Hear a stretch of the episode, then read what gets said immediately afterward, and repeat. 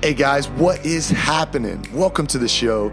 This is Creating Space, and I'm your host, Wes Knight. And on this show, I bring to you a conversation with influential individuals in society to share their experiences to hopefully add to your arsenal and your artillery in your journey in life. This week's episode, episode 10, I bring to you Ella Masar, a former U.S. Women's National Team soccer member, as well as FC Rosengard's leading goal scorer and assist getter. I can't wait to bring you this episode, number 10, with Ella Masar.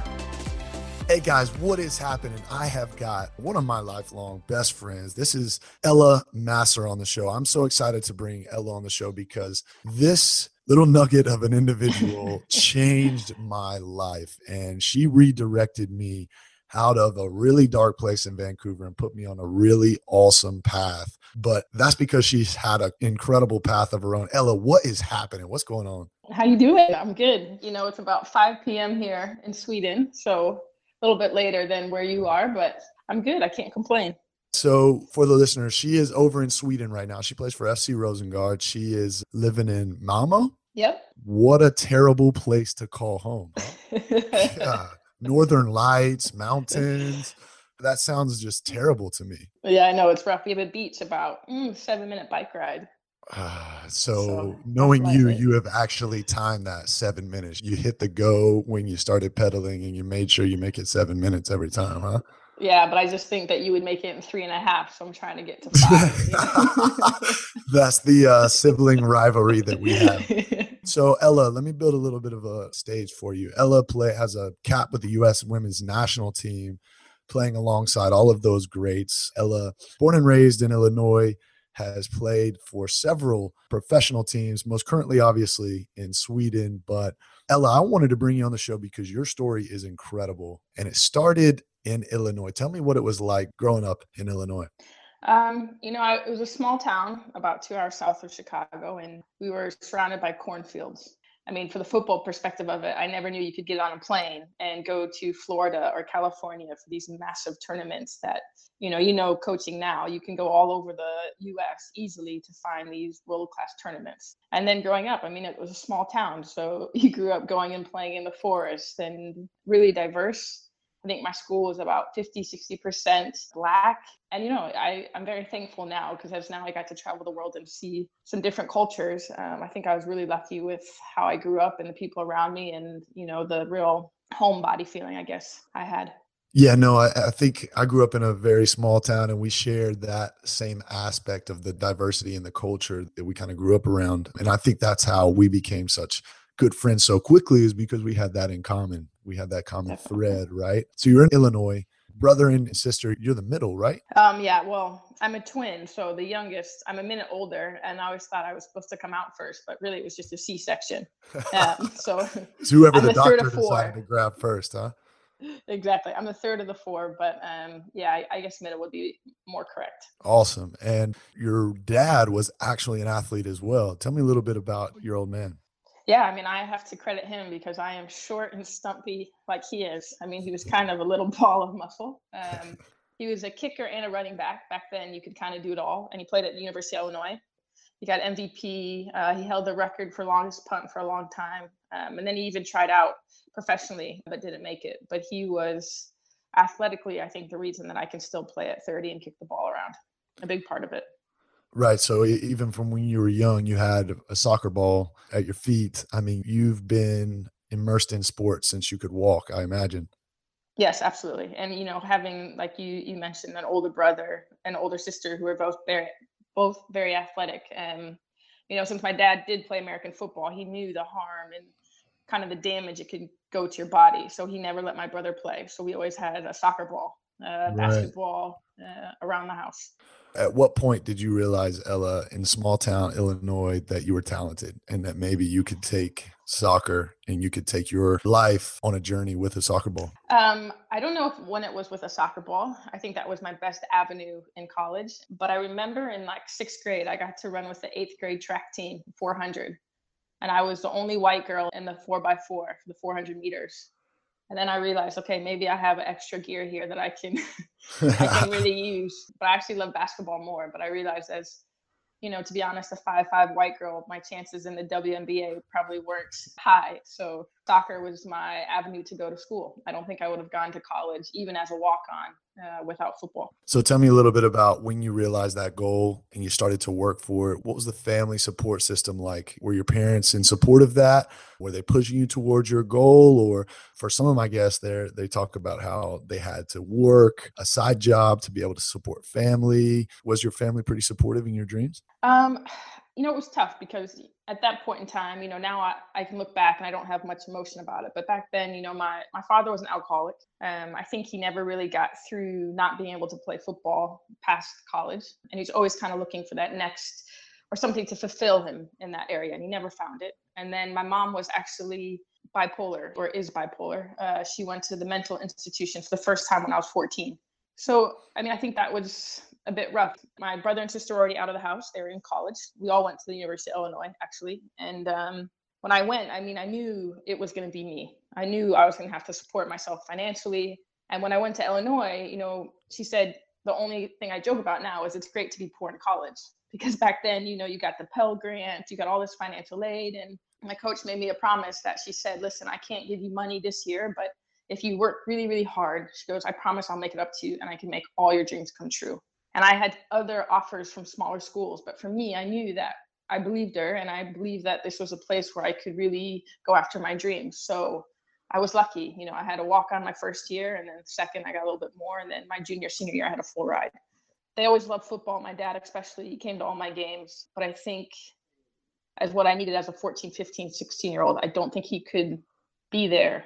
And now I realize looking back, you know, my mom was in an institution and they were together for almost 20 years at that point. And I don't think he could handle my mom, me trying to support four kids. It was a really, really hard time. Sure. I can imagine that he felt a lot of weight in that and a lot of expectation, maybe the expectation that you felt to probably pull all of the opportunities you had together to help might have weighed on you as well. Tell me a little bit about what you learned about yourself, maybe feeling isolated in those moments where your mom was going through something and your dad alike, they both were going through something separately. I mean, I had a lot of anger. I mean, now I think I'm a pretty mellow kid, but back then I'd punch walls and, you know, when I was 14, I almost flunked out of school and, you know, I didn't really know what changed, but it was just a time of, I didn't understand why me. I didn't understand why we had to go through this. And, you know, I grew up and everything was so great. We had a nice house and the eyes of America, we had a good family. And then all of a sudden it seemed to fall apart, you know, and your mom's trying to figure out bipolar. And, you know, when you have that, it's like, you can't take things to take away the ups and you can't take things to take away the downs. And she's an artist, so she couldn't find the right balance. And I was really, really angry. And I think the only thing that kept me going was football. I mean, I could run from my problems there. When I was on a soccer pitch, no one saw me for the one with the alcoholic father, the crazy mom, and the broken down house. They saw me, wow, this kid has a lot of athletic talent. She can maybe do something. And that was why it was my saving grace. I share that same love for the game because you go onto the field in between the white lines and you shut off. Exactly. Everything outside of that is irrelevant, doesn't matter. And you get into the flow and you step into your greatness, your own bit of artistic greatness that you can show. So I love how you use the field as a safe haven. But I'm learning now as I go through my own evolution that that's not always the best thing because you push things away and you bury feelings and you don't face them. So tell me a little bit now, looking back on that moment where your dad is an alcoholic, your mother's going through bipolar disorder, she's in the institution. Tell me all that fear and all that anger that you were having, how it was manifesting itself in your life. I mean, I think it rooted itself in me by thinking if life was good, if soccer was going well, and maybe my personal life was going well, something bad was going to happen. And I think it got stuck in there then, because now at 30 years old, you know, I just got married. I'm playing probably the best I have in my career. And I have all these great things. And like, I mean, you know, me, the rest probably don't, but how many conversations have we had since I've been here where I really have started to suffer from anxiety and, you know, I had a panic attack. And for me, it doesn't make sense because, you know, I lost my father a couple of years ago. I've always had this drama. You know, I've been addicted to this drama in my life. And for the first time, I don't have drama. And now I'm actually feeling all the physical symptoms of what I had probably when I was from a child, 4 or 5 years old. And it's manifested and put itself in me. And it's a really, really dark place. And, you know, the listeners might not know this, but with you and the conversations we've had, you know, I'm sorry to break it down, but at moments, even being married and playing Champions League and playing with some of the best players in the world, I felt like I was lost and hopeless. Sure. And that's an easy place to get. And I have shared that emotion, and we shared that together through a short stint in Vancouver. But you just mentioned that your old man had passed, right? So where were you in your stage, in your career? Kind of lead me up to, you've just realized that your old man is an alcoholic, right? And you've just realized that your mom's in the institution. You've got all this anger. Now you're getting into college. That anger at that moment is probably fueling you towards your dreams, right? It probably was used in a good modality at that time. Oh, yeah, absolutely. I mean, I saw what alcohol did to people. You know, I mean, I went out and had some good times. Don't get me wrong. You know, I had to really figure myself out. But a lot of times when people would go out or do this or that, I knew it was just me, you know, and I would do the extra work. And when you grow up with not a lot, I think you have something you're either going to give up or you're going to realize you have a chip on your shoulder, and no matter what, you're going to push. And so I would always go and try to be better and better, because you always want that gratification. You don't get that a lot when you're going through that when you're younger. And I mean, I think without my life, you know, you talk about it now, but without my life, even I have these dark feelings now sometimes, you know I wouldn't be here without my past. Sure. Talk about that gratification. We all need to feel noticed, feel appreciated, and we want to have the opportunity to be able to feel like what we're doing is worthy. Right. And sometimes we're not able to give that to ourselves, give that grace to ourselves. Who was the biggest influence in that time in your life that was a shoulder for you to lean on, to keep you grounded, to keep you directed, and keep you chasing your dreams? I mean, I think it varied. You know, when I was 16, you know, I met a young guy that was my ex-boyfriend of almost 10 years. And he came from a Christian family. And, you know, when I met him for the first time in my life, I felt like, okay, God is giving me these burdens to allow me to be great. And he never gives you things that you can't handle. So for 10 years, I really went after my faith. And his family was a huge part of that. On the football pitch, it was my dad. I mean, even though we didn't have the conversations about how everything else was going, he would drive 16 hours to see me play pro in the States. He came to see me in Norway. You know, he was when I couldn't believe in myself, he was the one that allowed me to keep going, because I know that he did. And yeah, I think those two were probably the biggest influences. And then, you know, when my dad passed, I was 25 and playing at Paris at PSG, which is a world-renowned club. And I don't know, at that moment, it kind of changed everything. And I lost, you know, I wasn't with my boyfriend anymore, and I lost him. So two really big parts of my life kind of disappeared. So tell me this.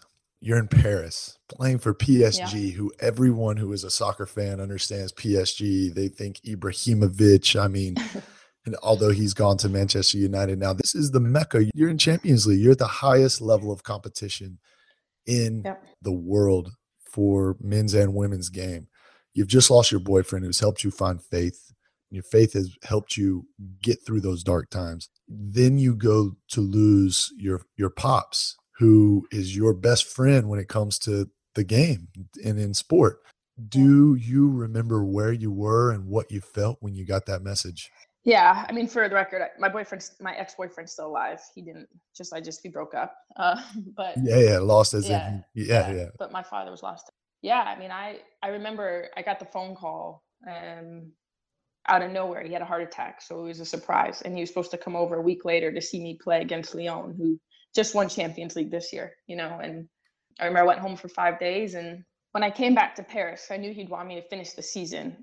You know, it didn't seem real. I had his number still on my phone, my dad, you know, I could still hear his voice. And so then, but even when I came home that June after my season, and I came to see, that's the last place I saw my father was on the beach of Chicago. And that's the last place we ate. And see what happened to my family. You know, he was always the one that showed up with beer or food. He always had jokes, kept us together a long time, my family. And there were some really dark times. But again, when I put my football cleats on and played, I knew that he was with me. Sure. And you always told me about that. Whenever you stepped on the field, you could feel him there with you. And that was where you guys could channel each other's energy. And that was always very exciting. When you're in that dark place, when you're in that moment of suffering and you're dealing with the loss, as so many of us do, where do you start? where do you begin to find your strength again? How did you do that? You know, I lost my faith for a long time. I was so angry. You know, I felt like I had been through so much already. I didn't understand, you know, but this was sure. like taking someone from me. And even if I believed he was in a better place, it was still so hard because I couldn't even say goodbye. But now, you know, 5 years have passed and starting to get my faith back a little bit. But I don't know, you just have to, there's a lot of hard workouts. And I know that I'm still playing today because of him. You know, I speak about football, but it's been my biggest and deepest love in my life. You know, my biggest heartbreak, but also my greatest love. So now, I wear his number, I wear his name on my back. And, you know, it's my chance to still be with my pop. And I think that's the only reason I can still get through it, or I guess try to. Have you begun to realize what part of his legacy that he left is still resonating in you? I think now the belief I have in myself and of kind of breaking down everything, I think I'm getting there. But then getting married, you know, a lot of people now don't know my life before. They don't know what I've been through. So I think now my legacy is being able for them to see my father through me, his bad jokes and his humor and his good time. Right. I think that's the best way I can deal with it. And thinking, you know, now I don't know if I talk to God or I talk to my dad. You know, I can't answer that question, because when I'm in a bad place or need help, I just say, you know, Dad, help me. Can you talk to me? Can you be there? Can you show me something? How do you feel like you get his message? How do you feel like his message resonates with you? Do you is there a way that you know? Is there a physical reaction that you may have, or is it just guiding you in the right way that makes you feel less anxious? Well, it's funny, when he passed, the night he was missing for a day or two, and it was a Sunday night, and I was walking over a bridge, and I look up in France, and my best friend was there, Emily Zur, just randomly, and I saw a shooting star. Whoa. So over for the first time, and then I go home actually, and I open my Bible, and there's 2 Corinthians chapter 5, there's this verse, and it's like, therefore walk by faith, not by sight. We are more happy when our son's at home with me in heaven than on earth, give or take. Those are the words. And then I got the phone call a couple hours later that he had passed, or they had found him. And I have, you know, shooting stars on my rib, but I always look to the sky, sun rays, shooting stars. If I see that, then I know he's just saying hi. Wow. What an incredible story there. That seems to be the driver behind a lot of decisions that you make, is that pain that you felt is now pushing you into a more beautiful place of self-realization. And you're talking a little bit about some of the things that you've been through and how that anger has kind of pushed you to become great. You landed in Houston, right? So that yes. greatness lands you in Houston, and you run into a really cool individual in Erin McLeod. Erin McLeod, yes. for those of you who are listening, is the Canadian national team goalkeeper, and she's an Olympian. Tell me a little bit about Erin McLeod. Well, if they don't know already, she's my wife. We just got married a year ago. And yeah, I mean, Erin's been in 4 World Cups. She should have been in this Olympics, tore her ACL for the 3rd time. You know, again, it's been, you know, I grew up or I guess the 10 years of my life that really molded me were very religious, like I said. And then I like kind of lost what I knew. And, you know, you can say what you want about homosexuality in the Bible. And I say this because, you know, I'm married to a woman now, and I'm married to a woman who's actually probably the most spiritual. She reminds me a lot of the characteristics that you have, but she calls herself an atheist. And, you know, if I would have asked myself 10 years ago, you're going to end up with a woman that's an atheist and that's a Canadian, you know, I would have said, you know, there's no chance. But she is probably the most Christian person, or the person that in my mind is most Jesus-like, or who I want to be, or why I call myself a Christian, because her character and her morals, she's pushes me to be a better human being. And I think that's why we clicked. And she is the most incredible person I've ever met, on and off the pitch. So for me, I feel very lucky. You said to me, you don't want it to be labeled as homo or heterosexuality. You don't want to be separated in that way. When was it that you realized that you had a real love for Erin? And you obviously at some point having a 10-year relationship with a male at that time, What was it like dealing with that battle in your mind of thinking, okay, society is not really going to accept this, but I know what I feel for this individual. It's real.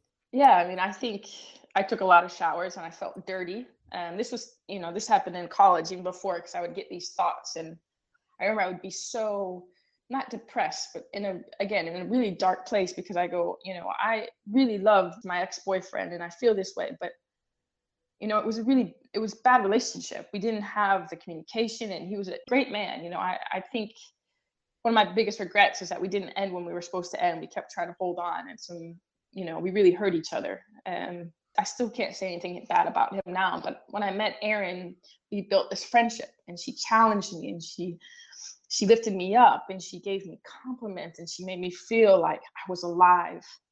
You know, I can't explain that I was somebody, and I've been looking for this and this fairy tale moment. And at first she was scared. She was like, are you going to leave me because this is what you feel? And, you know, she would get mad at me. She's like, you think we come from a rib. That's how you think we come from. And we get in these discussions. But she challenged me in a way that I've never been challenged. And she believed in me and saw something. And I don't know if I like women or men. I was in Copenhagen and this was before we were together, and a man would walk through a door and a woman, I'd be like, who's more attractive to me? Who catches my eye? And I would tell you that 9 out of 10 times a man would catch my eye. I mean, you and I have had this conversation, you know, but I fell in love with Erin, and for, you know, almost 4 years, she has captivated me in a way that I can't explain. And in a way that has only wanted me to be a better person, better morals, more giving, more caring, more loving, or understanding. And that's why I thought love and the Bible taught me about what love is, when I really was only focused on my faith. What has she taught you or brought out of you that you didn't even realize you had? You know, to be honest, a no drama lifestyle. Oh, wow. I think in a way I was really addicted to being in these big fights because that emotion makes sense to me.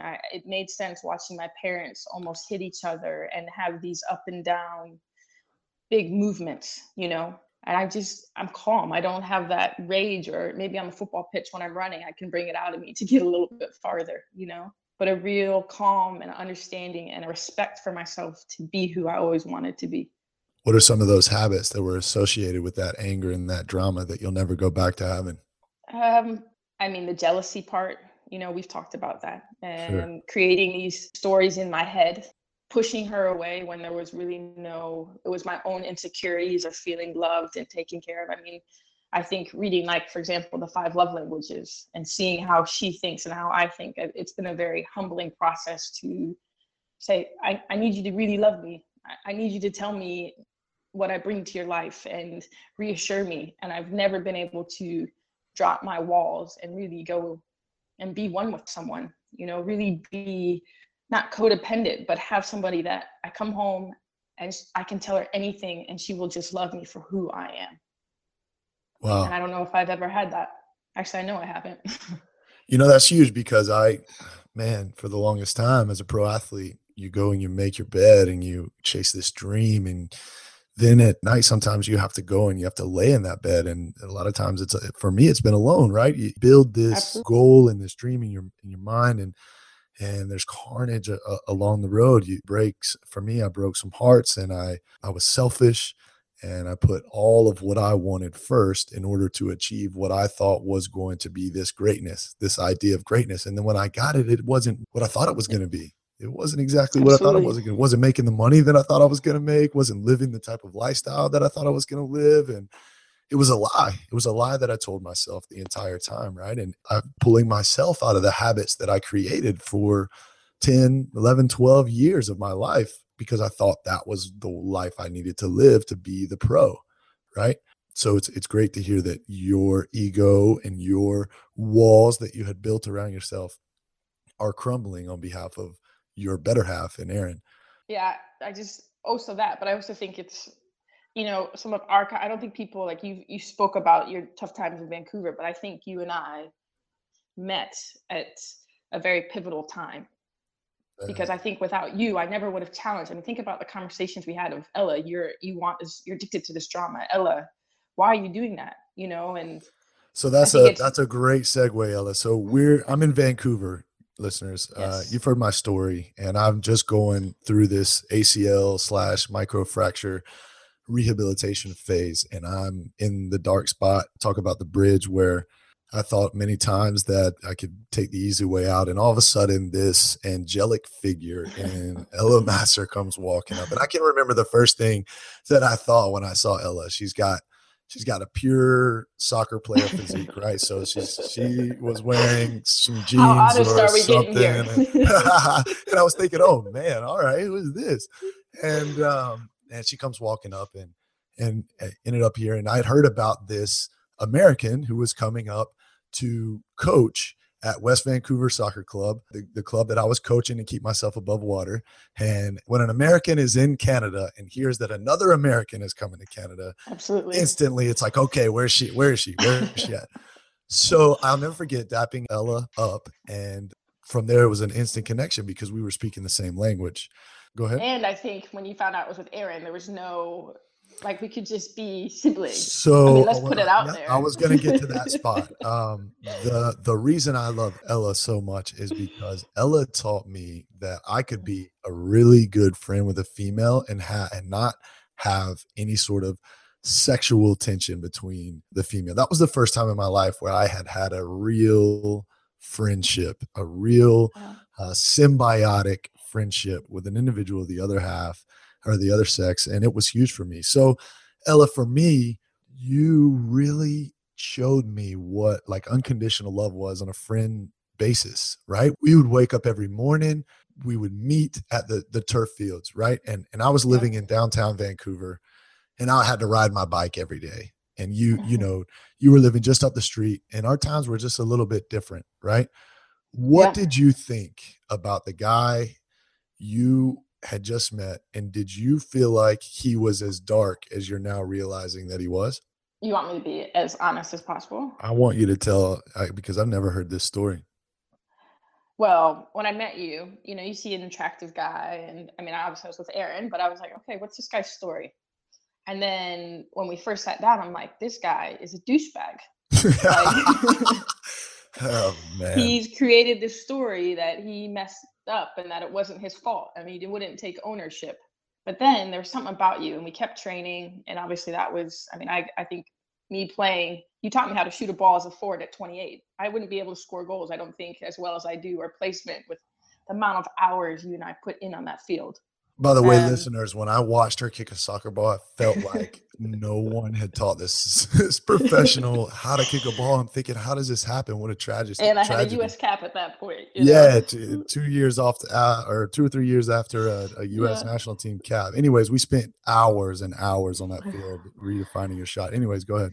And then once we actually talked and you let that wall down a bit, I realized this man is a very broken but humble and kind and caring and loving. And you just got so caught up in who you thought you should be that you lost who you wanted to be.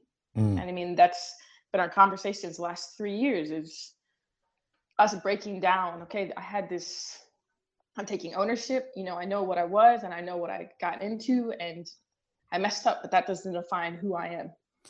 I can remember we used to meet at Cafe Artigiano in the village every day, every morning. We get our Americano and we'd sit and we talk about life, and we talk about betterment and growth. And you always told me about the way that I viewed women was skewed, and the way that I had approached women was skewed. And you forced me to take a look at myself and my habits and so on and so forth. And what made you interested in that process and helping me with that process? Because obviously I had to hold myself accountable. What made you interested in doing that? And what did you learn by helping me? What did that symbiotic relationship teach you? I mean, I think for me too, to have a good man in my life and see a kind man. I mean, I think I always trust my gut, and that's what I saw. So even if your appearance was this douchebag guy, I trusted my gut, like I wouldn't, and you had so many good qualities. And for me, I think, my father, my brother's a really good man. I think my father, now I forgave him. I understand how hard it was for him, but to have a really good man, and I have this ideas about, especially a male athlete, I've been around and seen some of the best in the world, to have this idea about how they are. For me, it was just, you proved and you drove and you believed in me to be a better human being. I think I just saw the same in you. You know, I would say this, my dad brought you into my life to show me how good of men can be and how kind and caring and loving. And yeah, I think I was just drawn to you in that way. So I've never told anyone this, and I probably will be remiss in saying, I probably should have said it earlier, but I didn't jump from that bridge that day because I was supposed to see you. Yeah. And I didn't want to let you down. And, you know, I heard my mom's voice, don't do it, but I was on my way to go see you. And, you know, I think that you were put in my life and I was put in your life to help each other through that very tough time, because I'm not so sure that had you and I not invested in each other that we'd be having this conversation today.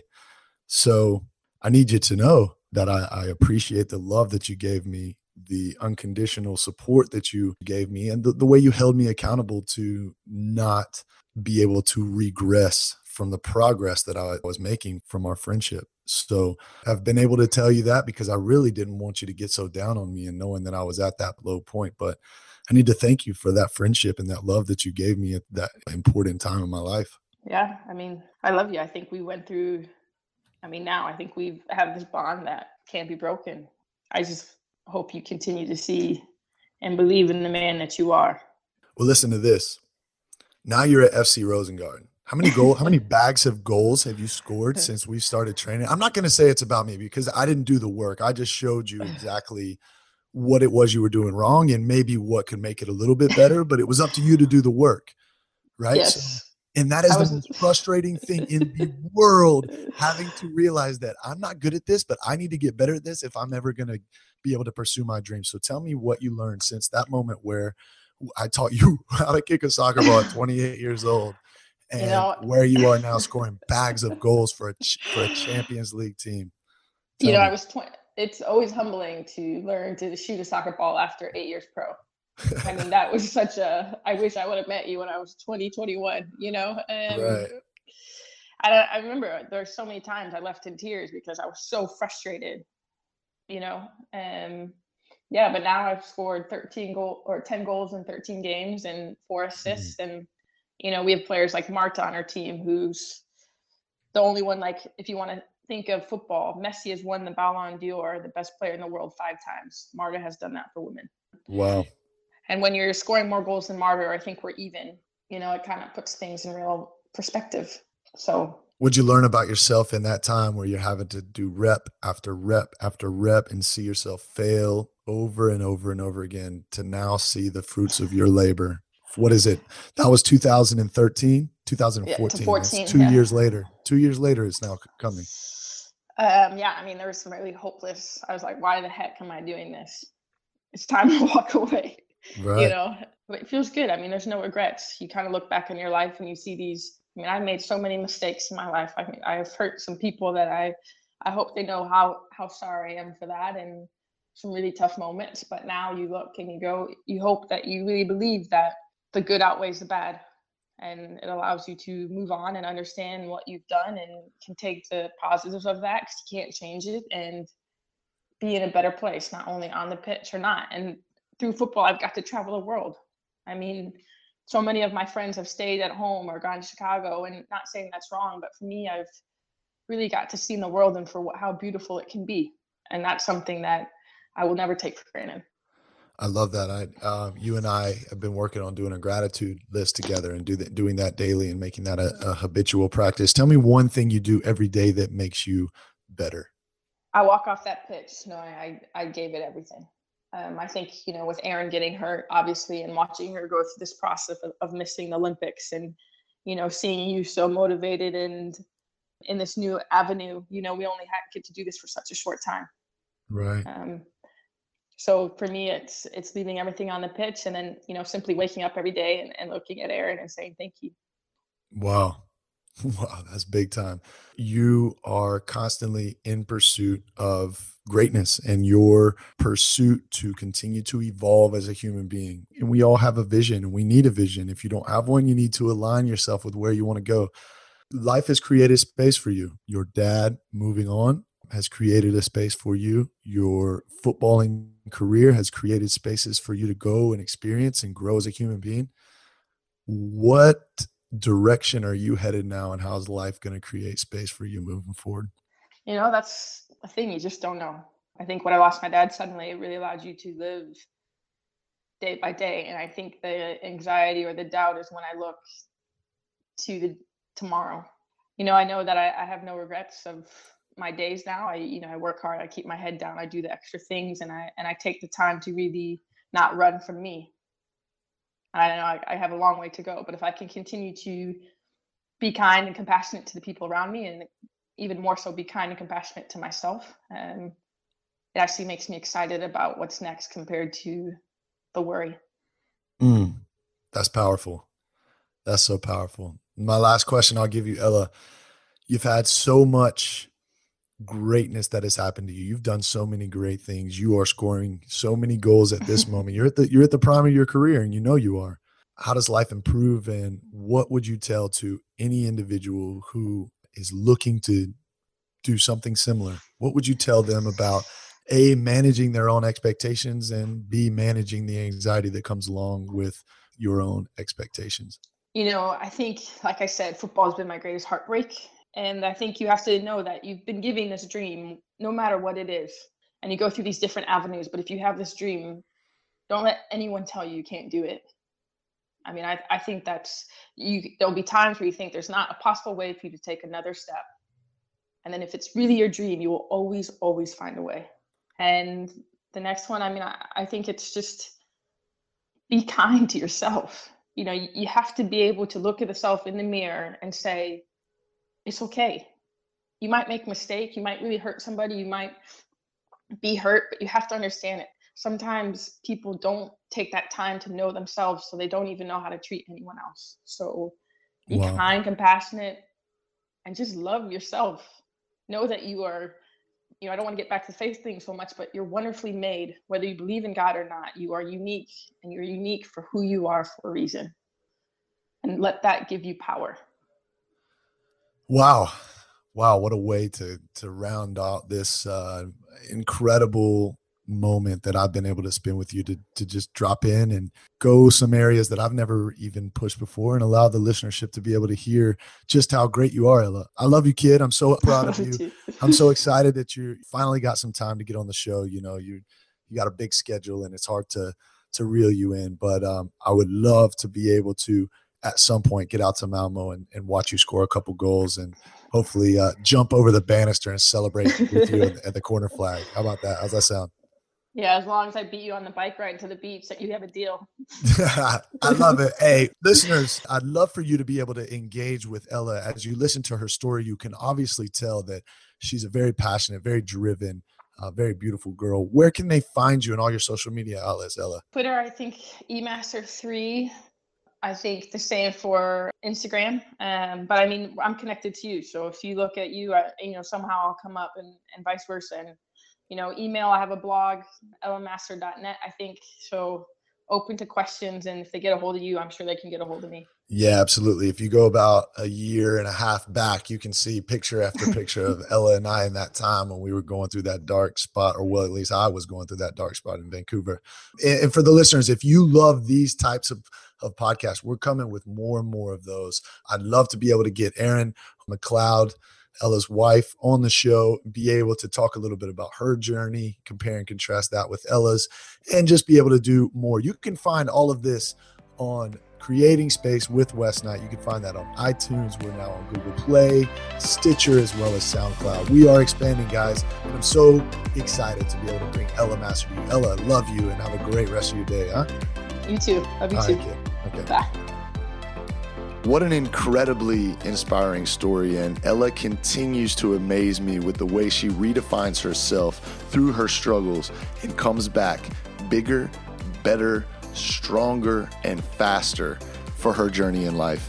We've got a huge announcement next week with Creating Space as we continue to grow, as we continue to impact and influence more individuals. And I cannot wait to announce this special, special moment in our Creating Space team's lives. So I hope you've enjoyed this show. We have enjoyed bringing this to you, and we're coming back to you with many, many more opportunities to help you grow and create space for the best versions of yourselves.